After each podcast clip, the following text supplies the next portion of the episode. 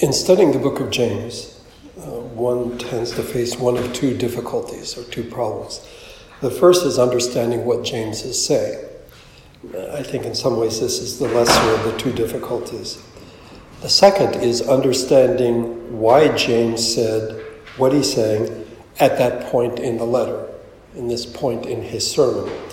And because of the second difficulty, commentators take usually one of two routes. Either as they see the book as a series of unconnected topics, sort of a stream of consciousness type of thing, or they try to read between the lines to find some, some type of development, some line of development. Today, our text is James 4, verses 11 through 17. And I think what James is saying is fairly obvious. Okay, so that's, I don't think that's the problem. Um, the problem is that the topics seem unrelated, and we're not quite sure, or one might not be quite sure why he puts them here at this point, but there are themes that run through them. And not only these verses, but also the first part of chapter 5, which the Lord willing we will look at next week. There are two themes that run through them. The first is human weakness and insecurity the weakness of human unworthiness, we have a dreadful lack of self knowledge. We don't know who we are. And secondly, just the reality of the frailty of being a human being. The changes, the chances that come in life. We are, as we will see in a few moments, a mist, a vapor something that is temporary. This is true of all human security. Our situations fluctuate with changing circumstances, and we need to admit that. The second theme that runs through it is divine greatness and strength. In contrast to our weakness um, and our insecurity, we have a God who is great and is powerful. As we'll see in verse number 12, there is only one lawgiver and judge. In verse number 15, if it is the Lord's will. And then next week in chapter 5, verse 4, that the voices of the workers cry out to the Lord, the Lord Almighty. Still, we might say, what does this have to do? Why is this here at this point in the sermon? As we've seen, the book of James is a sermon. It's in the form of a letter, but it is in fact a sermon written by James to members who have moved away. Persecution came on the church in Jerusalem, and many people moved away. And so now James is writing uh, to correct what he perceives to be uh, a great fault uh, in their Christian lives. There are three points to the sermon. The first is we are to care for those in need. Secondly, we are to control our tongue. And now we're at the third point we are to keep ourselves from being polluted by the world. And James deals with this by contrasting heavenly wisdom with earthly wisdom. The distinctions between the two aren't always immediately obvious, but their characteristics and the results reveal them for what they are. Earthly wisdom is marked by envy and selfish ambition. It results in disorder of every kind and evil.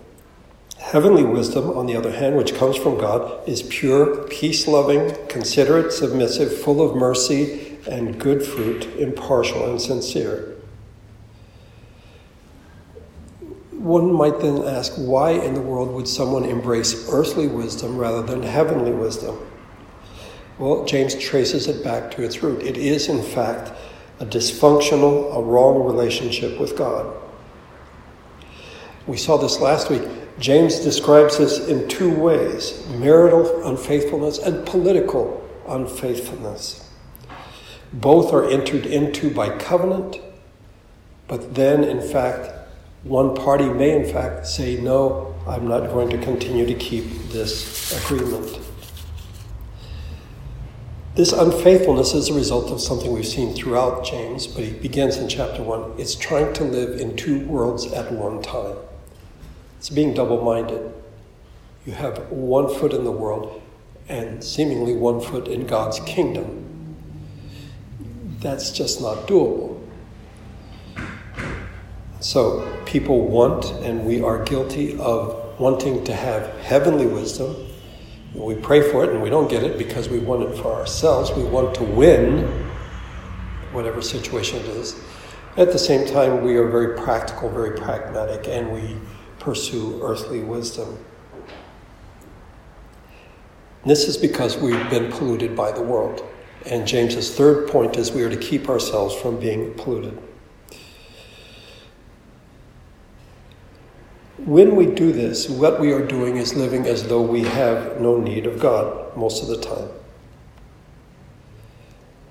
And then when we do turn to God, we see Him as a resource, not as our Father, not as someone who loves us, but as a resource. When you ask, you do not receive because you ask with wrong motives that you may spend what you get on your pleasures. In the midst of the hard part of the sermon, if you wish, where if this is being read to a congregation, everyone is looking down. James writes these amazing and wonderful words, but he gives us more grace. That is to say, God is always tirelessly on our side he always has more grace on, at hand to give us. He always has more and more yet to give. God's grace is sufficient. It is more than sufficient. But we have a responsibility. We can't simply say, well, God will give grace and, you know, I'm, I'm doing okay. The same God who says, here is my grace, receive my grace, is the same God who gives us commands and tells us, This is the way, walk in it. These are the things you are to do. This shouldn't surprise us, though I think it does surprise many Christians. Um, redemption comes first, okay, and then obedience is to follow. Or using the paradigm of the Exodus, God rescues his people out of slavery, and then he takes them to Sinai and he gives them the commandments, telling them how to live. If you think about it, Moses didn't go to Egypt and talk to the Israelites and say, Listen, I've been to Sinai, God's given me these Ten Commandments, and if you guys really work hard and keep these commandments, God might get us out of here. No, God delivered his people graciously. And then he said, what, How did the Ten Commandments begin? I am the Lord your God who brought you out of Egypt. Okay? This is how you're supposed to live. And so it is grace and then obedience.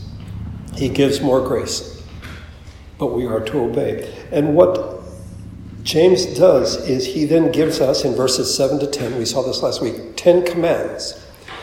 Um, they're written as 10 imperatives. These are not optional things to do, these are what we must do. God has given us grace. Now, these are the things that we are supposed to do.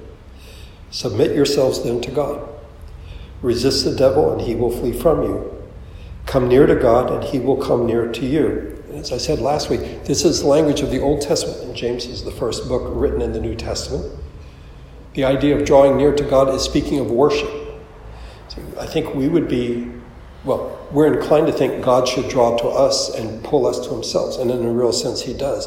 But we draw near to him in worship. We're to wash our hands. Wash your hands, you sinners. Purify your hearts, you double minded. Um, these are outward acts. Washing your hands, purify your hearts, an inward act. It's the act of wrongdoing, the thoughts of wrongdoing. Again, the language is very much that of the Old Testament. The priests were to wash their hands ritually as they would go in and offer sacrifices. Uh, the psalmist writes in Psalm 24 Who may ascend the hill of the Lord, and who may stand in his holy place? He who has clean hands and a pure heart, who does not lift up his soul to an idol or swear by what is false. James doesn't quote this. We, we, we might have liked, you know, there been a footnote or something to say, oh, by the way, you know, Psalm 24. But he does something really startling. What does he say? Wash your hands, you sinners. Well, that's, that's a bit much. Purify your hearts, you double minded. This is who we are. So then the next commands have to do with repentance. Grieve inwardly, mourn outwardly, wail outwardly. To grieve over one's sin apparently is not enough. James calls for outward expressions of repentance. As I mentioned last week, it had been suggested before that during our prayer of confession, beforehand, and we have it written down that we should give out dust and ashes. You know, that we would put our, there be a visible, you know, because otherwise we're just reading words, and, and do we in fact mean what we are saying? The ninth command is change your laughter to mourning and your joy to gloom. We are not to laugh and think, oh, that silly thing I did, that sin I committed. Ha. No, we are to mourn over our sins and our double mindedness. And then the tenth one is humble yourselves before the Lord. It is to recognize our spiritual poverty. The Beatitudes begin with Blessed are the poor in spirit. We're given the promise if we humble ourselves, He will lift us up. In verse number six, He said He gives more grace. Now we find that He will lift us up. I find it interesting, there's a parallel. This is the tenth command that James gives us, but it is, in fact, the foundation for the, all the others. We cannot submit to God if we are not humble. I would say we cannot resist the devil if we are not humble. We may imagine that we can, uh, but we cannot. All the things that he has called us to do, in fact, requires that we humble ourselves. In the same way, if you look at the Ten Commandments, it is the tenth commandment do not covet. That is the foundation for all the others. Before you break any of the first nine commandments, you break the tenth. You covet. You want another God besides the true God.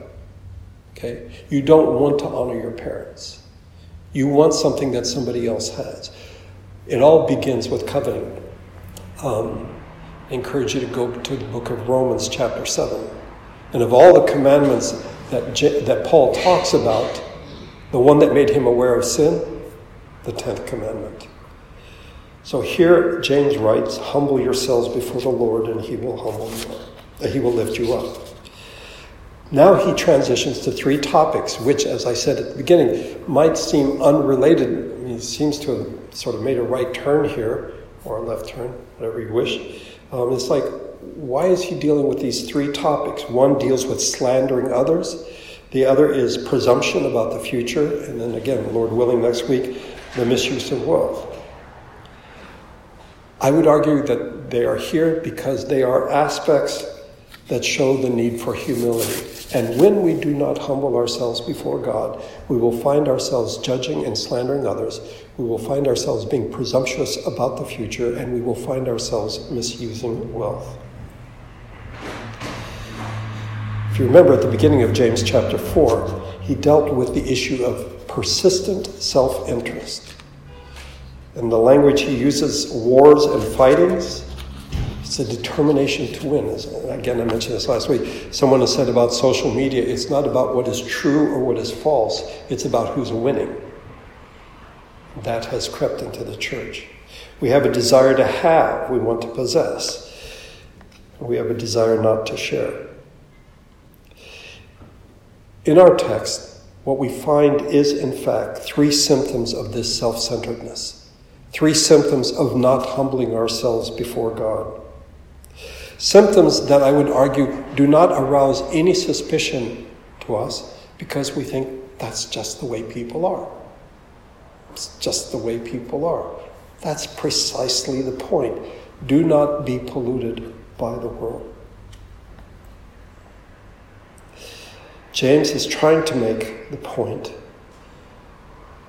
the arrogance that would denigrate others and the presumptuousness that would say, I am the master of my life, and the covetousness that hoards wealth and defrauds others. This, this shows us self centeredness and the absence of humility. So let's get to our text, verses 11 and 12. Brothers, do not slander one another. Anyone who speaks against his brother or judges him speaks against the law and judges it. When you judge the law, you are not keeping it, but sitting in judgment on it. There's only one lawgiver and judge, the one who is able to save and destroy. But you, who are you to judge your neighbor? As we've seen throughout the book, James begins gently. Brothers. Um, and remember that his purpose in this sermon is not to inform, he's dealing with people who know the Old Testament. He's dealing with people who have heard the teachings of the apostles and possibly even the person of Jesus himself. But now they've been scattered around the Mediterranean basin because of persecution. So he's not trying to inform them. They already know this. The problem is they're not doing what they should be doing based on what they know. And so we have the imperatives 50 imperatives in 104 verses. He is commanding them, he is urging them, he is encouraging them, and yet there is this tender pastoral tone. Brothers. He doesn't talk about you guys, he's brothers. You are my brothers. Do not slander one another. The King James has do not or speak not evil of one another. Just a side note here. Um, this doesn't mean that we're lying about somebody. We, in fact, may be speaking the truth about someone. But rather than keeping it to ourselves, we choose to slander them and to speak evil of that person. We don't have to lie in order to defame.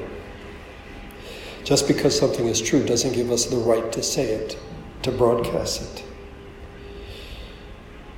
Whether it is true or false, when we do this, we present ourselves as superior to the person that we are slandering or speaking about.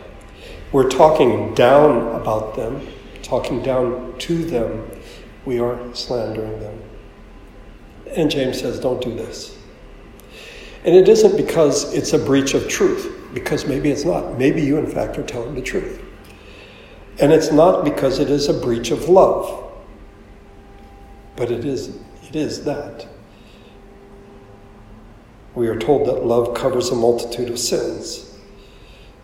He who covers over an offense promotes love, but whoever repeats the matter separates close friends. So it isn't primarily, or James' point here is not about love, it is a breach of humility. If in fact we humble ourselves before God, we are in no superior position from which to talk down to other people. And James fleshes this out along four lines. First of all, how we are to regard one another. We are brothers and neighbors. Brotherliness is emphasized by repetition.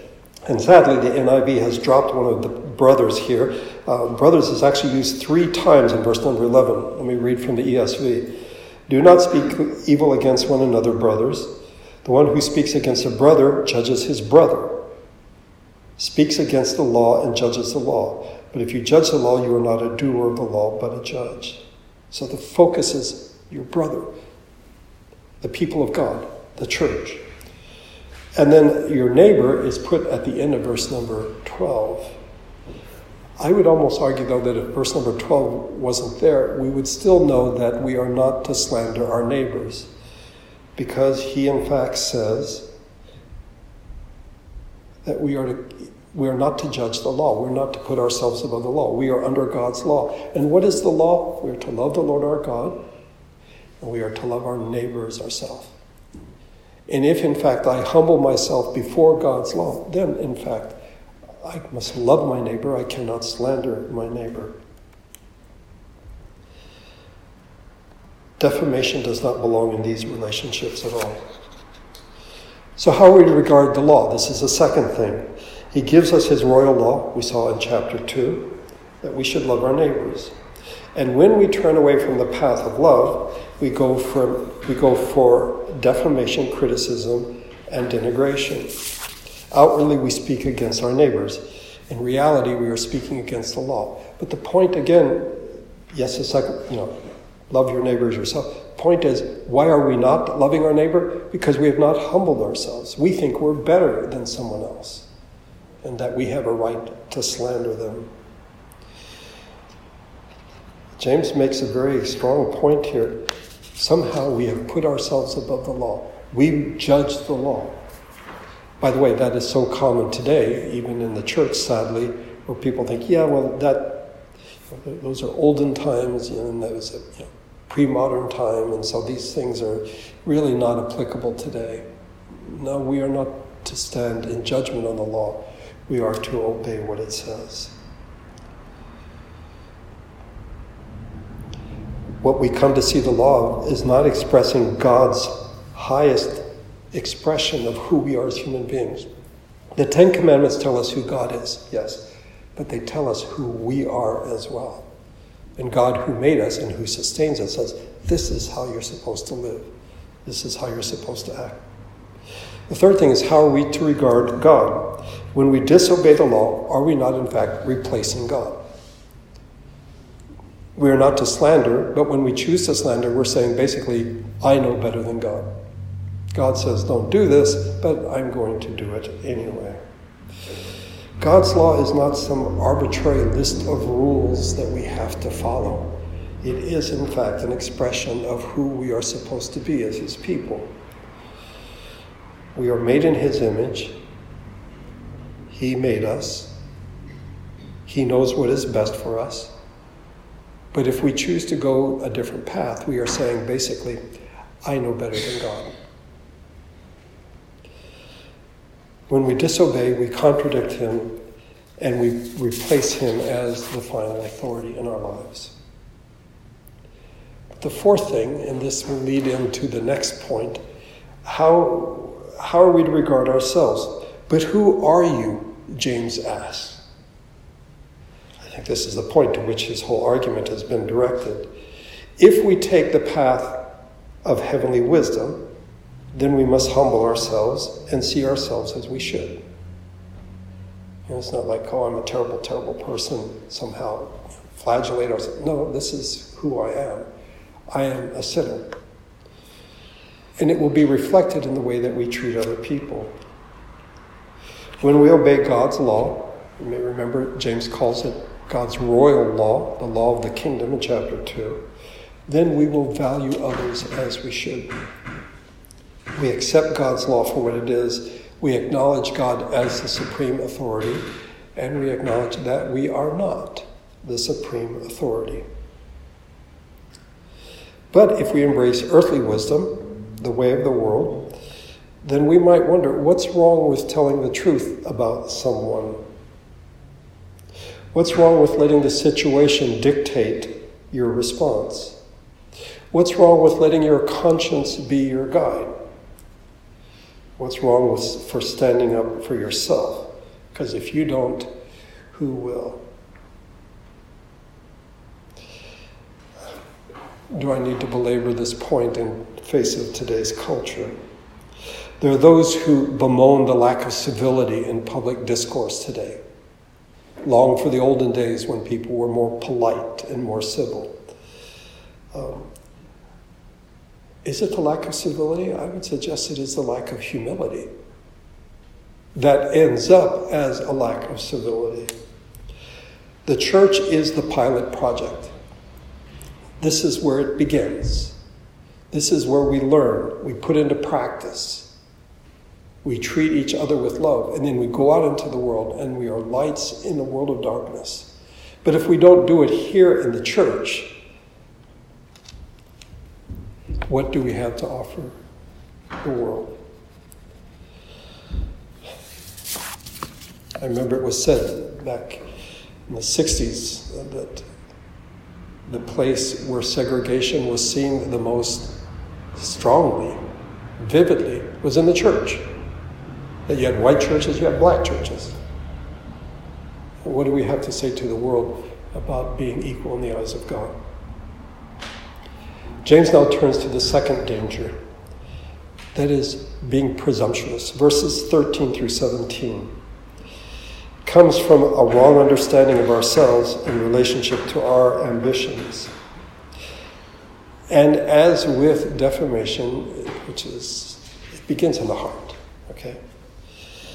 Verse 13 Now listen, you who say, Today or tomorrow we will go to this or that city, spend a year there, carry on business, and make money. Why? You do not even know what will happen tomorrow. What is your life? You are a mist that appears for a little while and then vanishes. Instead, you ought to say, If it is the Lord's will, we will live and do this or that. As it is, you boast and brag, all such boasting is evil. Anyone then who knows the good he ought to do and doesn't do it sins. Several assumptions that, that guide this presumptuousness are seen here. First of all, the time is on our side, it's at our disposal, it's a commodity. Today or tomorrow, we're going to do this or that.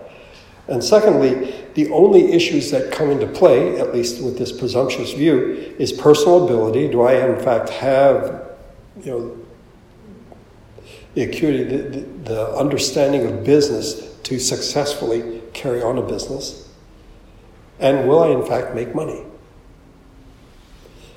Um, as James speaks of this presumptuousness, it touches life, the presumption that we can continue to live as long as we want in the way that we want, and it touches choice. I get to choose, I get to do what I want. And it touches ability, the presumption that we will succeed if we want. We can do it. It's the American spirit. It's been translated, si se puede. Yes, we can. I am the master of my fate. I am the captain of my soul, from the poem Invictus.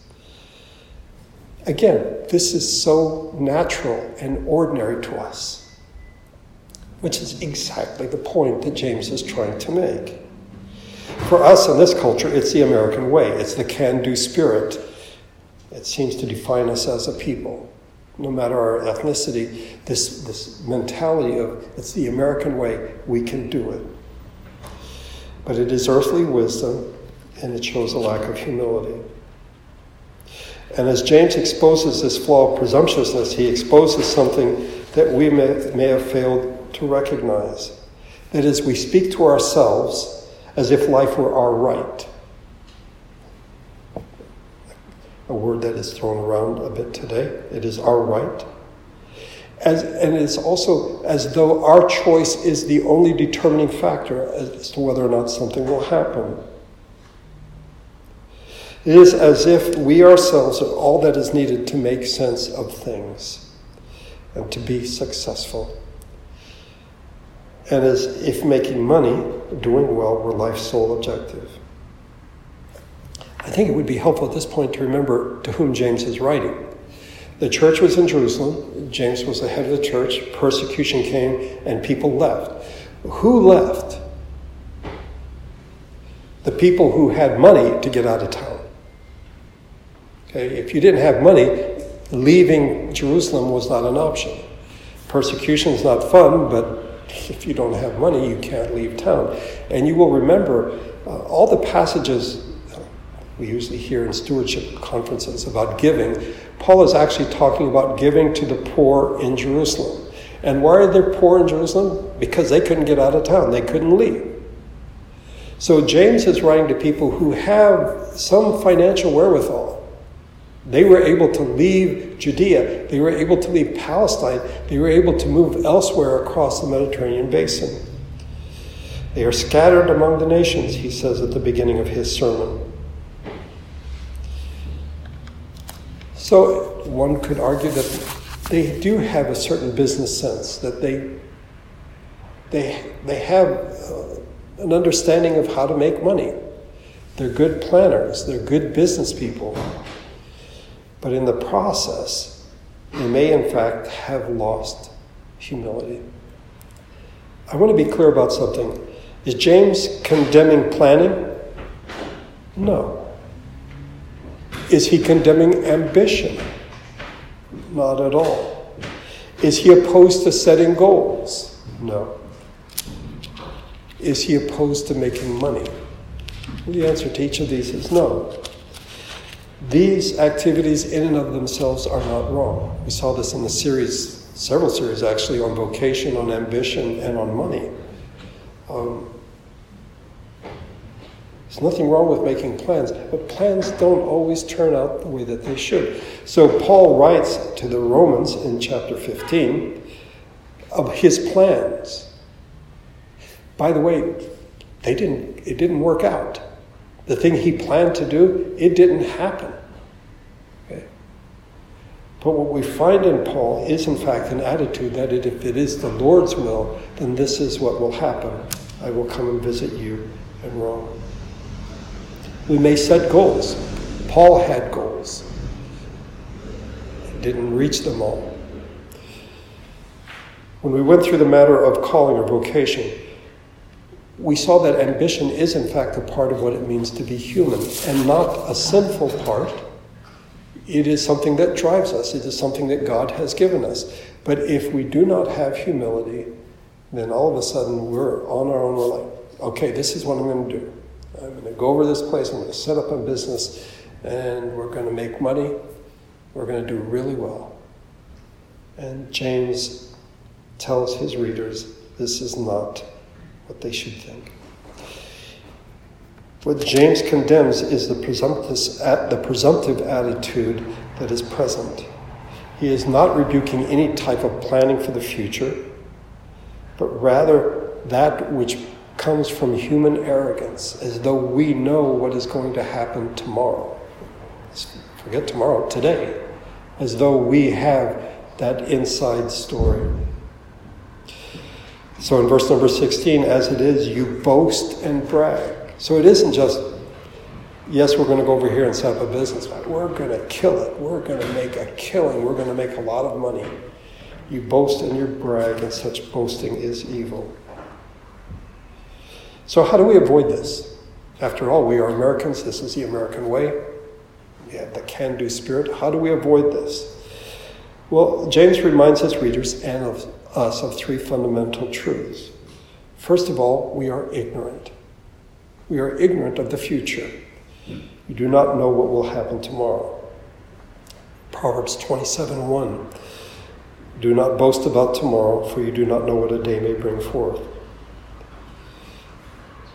You may notice that in the midst of planning out one's activities, which involve traveling and spending time, he mentions a year. So it's not just tomorrow, it's like a year. You uh, know, we've got this, this plan for a year. We may have forgotten that we don't know what will happen here, now, today, or tomorrow. We are ignorant of the future. Secondly, we are frail. We are fragile. What is your life? You are a mist that appears for a little while and then vanishes. The idea of the mist is, in fact, a metaphor. What we find in the Old Testament, particularly in the book of Psalms, rather than mist, is the word breath. Psalm 39 Show me, O Lord, my life's end and the number of my days. Let me know how fleeting is my life. You have made my days a mere handbreadth. The span of my years is nothing before you. Each man's life is but a breath. Selah. Psalm 62 Low born men are but a breath, the high born are but a lie. If weighed on a balance, they are nothing. Together, they are only a breath. Psalm 144 Man is like a breath, his days are like a fleeting shadow. We want to be careful here. James is saying that we are temporary. He is not saying that we are insignificant. We are, after all, made in the image of God. Christ gave his life that we might have life. He came to redeem us. But we're here temporarily. This is, if you wish, the beginning of the story. This isn't the beginning, middle, and end. This is the beginning of the story. We're here temporarily. We should acknowledge that. In light of that, how can you presume to know what will happen in a year? But it isn't simply enough to acknowledge that we are temporary, that life is in fact transitory and uncertain. There's one more truth we need to acknowledge, and that is that we are completely and totally dependent upon God. Instead, you ought to say, if it is the Lord's will, we will live and do this or that. It's a conviction found throughout Scripture. We hear it in the garden as Jesus prayed Yet not as I will, but as you will, may your will be done. Paul said to the Ephesian believers, we find this in Acts 18, as he left, he promised, I will come back if it is God's will. This is the heart of the matter. But it's a passage I think that's misunderstood. Um, he is not trying to banish planning, as I've said. In fact, if you look at the two verses together, he's saying exactly the same thing, except now it is if it is the Lord's will. There is a humility, there is a reality that in fact we are totally dependent upon God. John Calvin pointed out that believers in scriptures don't always state this condition, if it is the Lord's will, when they plan for the future. What was important was not the verbalization of saying, if it is the God's will, but the principle that they had fixed in their minds. It, it directed everything that they thought and that they did. There was a recognition that we are totally dependent upon God. Because otherwise, if it is the Lord's will, if it's God's will, it becomes a mantra. It's something we say. We don't really mean it, we just say it because it sounds really religious. Um, no. There is to be a heart attitude of humility that says, if it is the Lord's will. By the way, um, if it is the Lord's will, what? Okay, it isn't simply enough to say, if it is the Lord's will. Remember the story I've told you of uh, Norman Vincent Peale, who every morning would sit up in bed and say, I believe, I believe, I believe. And the question is, what do you believe? And if we say, if it is the Lord's will, if it is the Lord's will, what? There has to be something there. James is not encouraging us to be passive. He's not telling us to be fatalistic about life. He's calling us to walk in the path of humility. We are ignorant of the future. We are frail creatures, and we are dependent upon God. If you think about it, if Adam and Eve had not sinned, we still would not know the future. They did not know the future. And they would still be dependent upon God, the Creator. So James says, so this is what you ought to say. If it is the Lord's will, we will live and do this or that. But instead, people boast and brag. We're number one. We're going to kill this. We're going to make a lot of money. In a way, we forget how frail we are. This is evil. This is wrong. And then we come to verse number 17, which I think could be the key to this entire sermon. Anyone then who knows the good he ought to do but doesn't do it sins. For some, this verse seems out of place. How does it connect with what James has just said? After all, he moves from the particular of verse number 16 to the general of verse number 17, from the evil of the sin of arrogance to the principle of the sin of omission. The whole idea of sinning by default, but never has never been given a more striking expression. This is what you should do. And if you know this is what you should do, and you say to yourself, This is what I should do, but you don't do it, then in fact, you sin. See, usually we think of sin as something that we do. We break God's law. But it is earthly wisdom. You see, wisdom is the ability to connect the principle to the application, which means knowing means doing. Jesus at the end of the Sermon on the Mount. The wise man built his, the one who hears my words and puts them into practice is like a wise man who built his house on a rock. A foolish person hears but does not do, and the house collapses. We live in the information age. As someone has said, never has so much been known, yet at the same time, never has so little been done automatically about what is known objectivity is pushed up as the highest virtue. So much so that we become non committal, being objective, consequence free and value free. And the gap between knowing and doing gets wider every day. Why is that? Well, there are a number of reasons. One is there's an ethical crisis, there's ethical confusion everywhere. In, in, in terms of principles, people don't know what they should do about something. They know something, but they don't know what, in fact, should I do. I, learned this piece of information, but what, in fact, should I do? There's also psychological factors. There's so much to know. How do you know what to do about what you hear? It's been likened to a thermostat. You know, at a certain point, when the temperature reaches in the room reaches a point, the heater shuts off or the air conditioner shuts off. We get in so much information that at a certain point we shut off emotionally and just we know the information, we simply don't do anything about it. There is the famous saying from Stalin, Joseph Stalin one death is a tragedy, a million is a statistic. When one person dies, we can do something about it. When we hear about a million people dying, what do we do? There's also a philosophical component to this. We live in a time in which a fact is a fact is a fact. Knowledge is seen as objective, detached, value free. Belief is different. If you believe something, which is seen almost as non rational, then that's different. But yeah, if you know something, you, have that piece of information, and that, that's good.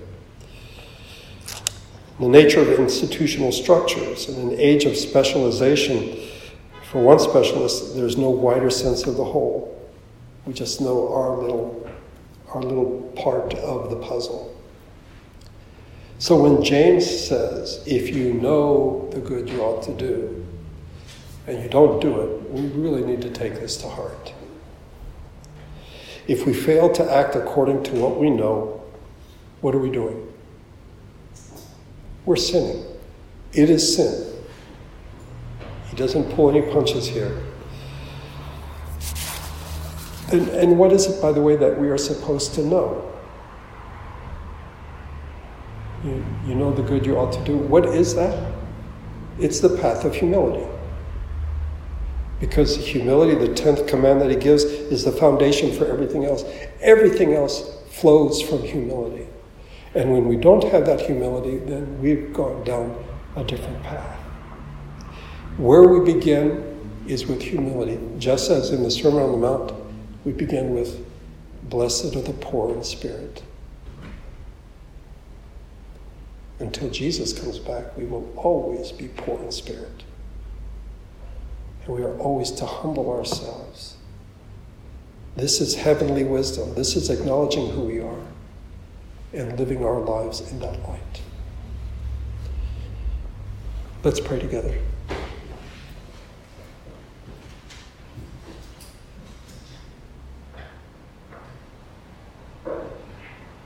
Our Father, it's been said that we live in a time where it is more difficult to believe than ever. I think as believers we should set that aside and say we live in a time in which it is harder to be humble than ever. We are encouraged to think more of ourselves than we should we are told that we can achieve anything that we want. We can be anyone that we want. And as your people, as your church, we might think that's just the way things are, which is precisely the point James is trying to make. We are not to follow earthly wisdom.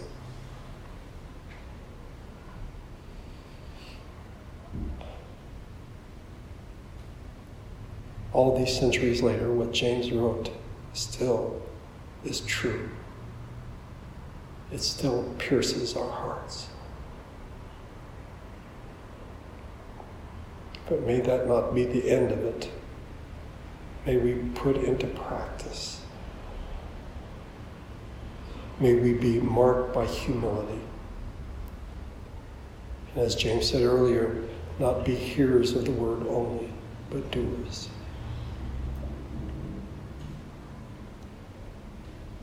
I thank you for bringing us together on this day to worship together, to learn from your word. On this day, we give thanks for Tessa's birthday, Oscar's last Sunday, Andy's is coming up. Wonderful reminders, markers of your faithfulness and your providence, your love and your care. We pray for Andy and Jesse as they travel, you would give them safety for Tom and Ann as well. We're grateful they could be with us today. As we leave this place today, may your spirit and your grace go with us. And as we walk through the world, which seeks to pollute us, and sadly it has an ally in our sinful hearts, may we have a sense of your presence, a sense of your calling, and may we be marked by humility. Thank you for loving us and for tirelessly working on our behalf. And we pray this through Jesus and in his name. Amen.